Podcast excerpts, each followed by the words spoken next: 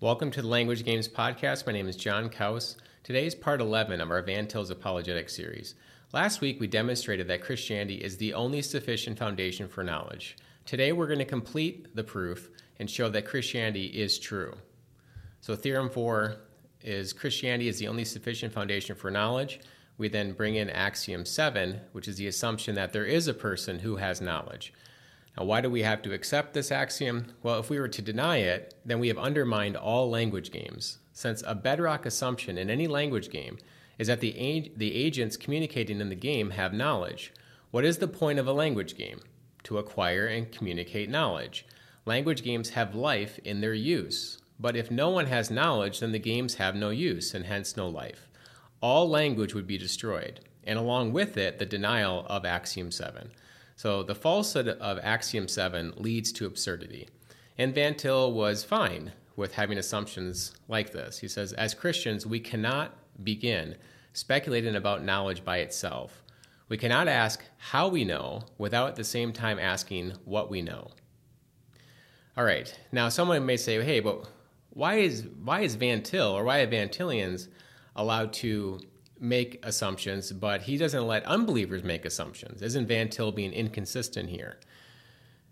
And to this I would say, no, it's just a misunderstanding of Van Til's critique and Bonson's uh, critique of the unbeliever. There's nothing wrong with the unbeliever making assumptions. He can make all sorts of assumptions, but the only assumptions that he can make that are going to stand up are the assumptions that are uh, consistent with God's view of the world. Okay, the truth that God has given us. And so unbeliever can make plenty of assumptions, but they're God's assumptions. They're not his. And so when the unbeliever wants to say that there is a person with knowledge, that's fine. He can assume that, but that only makes sense in a Christian interpretation of the world. That does not make sense in a materialistic interpretation of the world.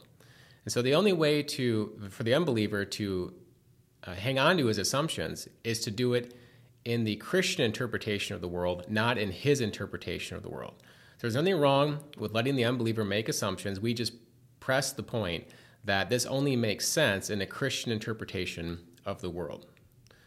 All right, so then from this, then of course, the conclusion follows that Christianity is true. If Christianity is the only home for knowledge and there is knowledge, then Christianity is true. All right, what does it mean to be, if I say something is true? It's in, incor- in accordance with reality.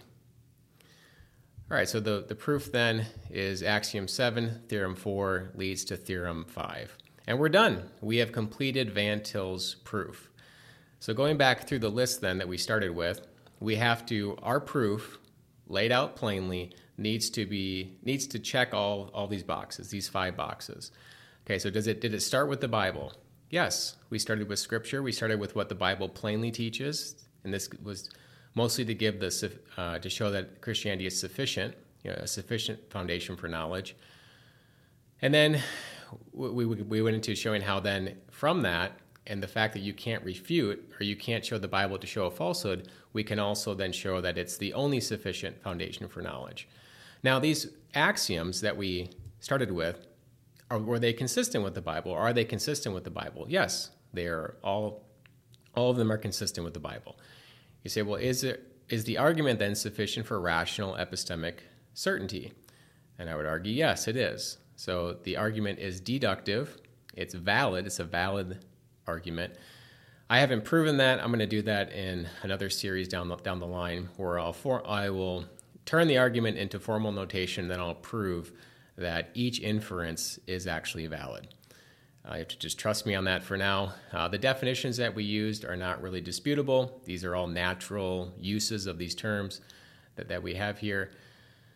And the other part is, the, the other component is, you know, is the denial or the falsehood of any of the assumptions, do they lead to absurdity? And I would say yes, across the board. So if you deny any of the first three axioms about the Bible's plain teachings, then you undermine the Bible's use of language and you undermine the use of language in general. It leads to absurdity. Uh, axiom four, which would seem to be something that you could say, no, it doesn't lead to absurdity. If if we deny or the falsehood of axiom four does not lead to absurdity, no one can demonstrate that the Bible teaches a falsehood. And you say, hey, someone could have a demonstration in the future. But notice though, if we deny this, because you don't have one, okay, and you won't have one. And if you do, come come find me. We can talk about it, but you won't. You have nothing that will stand up to deny this axiom. So what we have then, what we are left with, is just your emotions, your personal, you know, desires, really just arbitrary reasons. And arbitrariness kills reasoning. Okay, it is destroying reason as we typically intend to use it. And so we'd be forced then into a game of postmodern absurdity. Hence, the denial or falsehood of this axiom leads to absurdity. You don't believe so? Then then deny it and give me some kind of argument for that that holds up. Axiom five, again, the Bible's plain teaching here holds up based on just the use of language of the Bible. Axiom six, we saw that uh, this is, you cannot deny this, this axiom, because if you're going to affirm that there's an example Uh, that would undermine the consequence, so Christianity is not the only sufficient foundation for knowledge. You can't do that because you're affirming in the antecedent that no one can demonstrate that an anti-Christian worldview is a sufficient, is a sufficient foundation for knowledge. So this implication is true. And then the last one we talked about, Axiom seven, this absurdity, or this the falsehood of Axiom seven leads to an absurdity. All right, and the fourth point, axioms are knowable prior to acknowledging the conclusion. I think if you went through these axioms individually with atheists, they would um, really not be alarmed at granting their truth for the most part. So axioms one through three and five are all about the Bible's plain teachings. And I think most uh, critics of the Bible would say, fine, yes, the Bible teaches that. So what? And then if you look at uh, You know, axiom seven, are they going to grant that someone, that there's at least one person with knowledge? Yes, I think most people would would grant that. And if they and if they don't, then the conversation's over because they're in uh, the absurdity game. And we can see that axiom six isn't really really disputable. So likely the atheist then is still going to want to deny axiom axiom four. Uh, but notice though, let's say that we went around in this and he didn't have a demonstration, which he doesn't. He's likely to throw up his arms and say, fine, fine. I can't demonstrate that the Bible teaches a falsehood, but that doesn't mean it's true. And that, that's and I've actually had that experience with atheists where they would give such such a response. But notice, though, my point is, as you go through these, if you go through them individually with atheists, I would bet that most of them would say, yeah, fine. They would grant this, not knowing that when you put them together and you reason logically, it leads to the truth of Christianity and the undermining of their uh, their very position. All right, and the last point, uh, we may not assume the truth of the conclusion as an axiom. Nowhere in the argument, in the actual argument, am I assuming the truth of Christianity. There is no definition that's used that could only be used by someone who has to accept the truth of Christianity. This is our natural use of language uh, in the games that we're playing in the wild, you might say. And so, no, that we we're not we uh, are not assuming the truth of the conclusion as an axiom or in the basis of our definitions. All right. So the argument then is Vantillian, and it's it's been completed. Now you may be asking, well, how do you? Let's step back and like, how do we present this to? You know, a seven-year-old, and how would you present this to a teenager, and how would you then present this to a college person, right? Now, how do you make it popular? And this obviously is, has been tried for, for decades, and there's various level levels of success on this. And so I'm not saying this is the end-all or be-all what I'm going to present, but it gives you kind of a roadmap of where I would go to do this. And so the first one would be presenting to a seven-year-old. It would be something like this. Christianity is true because without God's love, we are lost.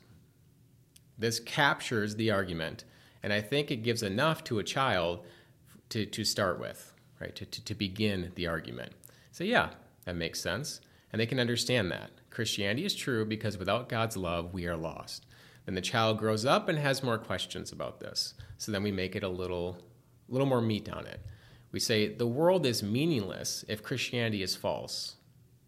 Okay, the world is meaningless if Christianity is false, but the world is not meaningless. So Christianity must be true. So now we're a little deeper in the argument, and yet, you know, a thirteen-year-old, fourteen-year-old can understand this. Now, as they get older, they're going to have more and more questions. You want to get a little deeper on it, so then we add some meat to it. We say knowledge has a home in the Christian interpretation of the world. We cannot show knowledge to have a home in any other interpretation of the world. And maybe you stop here and you give some examples, you know, of, of non-Christian worldviews that cannot give an interpretation of the world. And it cannot provide a home for knowledge. Therefore, Christianity is the only home for knowledge. And then since man possesses knowledge, Christianity must be true. And I think this would be about the level of, you know, a twenty-year-old, you know, a college college person. Now, as notice though, what's requiring us to go deeper is the person asking the questions. So if someone wants to dispute this, that's fine. They have deeper questions than what's presented here, then we go deeper. What's going to happen though is eventually we're going to get to the level of precision that's that's been given in this series, and that's about as deep as you need to go. Okay, the only deeper you need to go would be if you wanted to see the form, the logical form of the argument, because you disputed that it's valid. That's really the only place to go from here.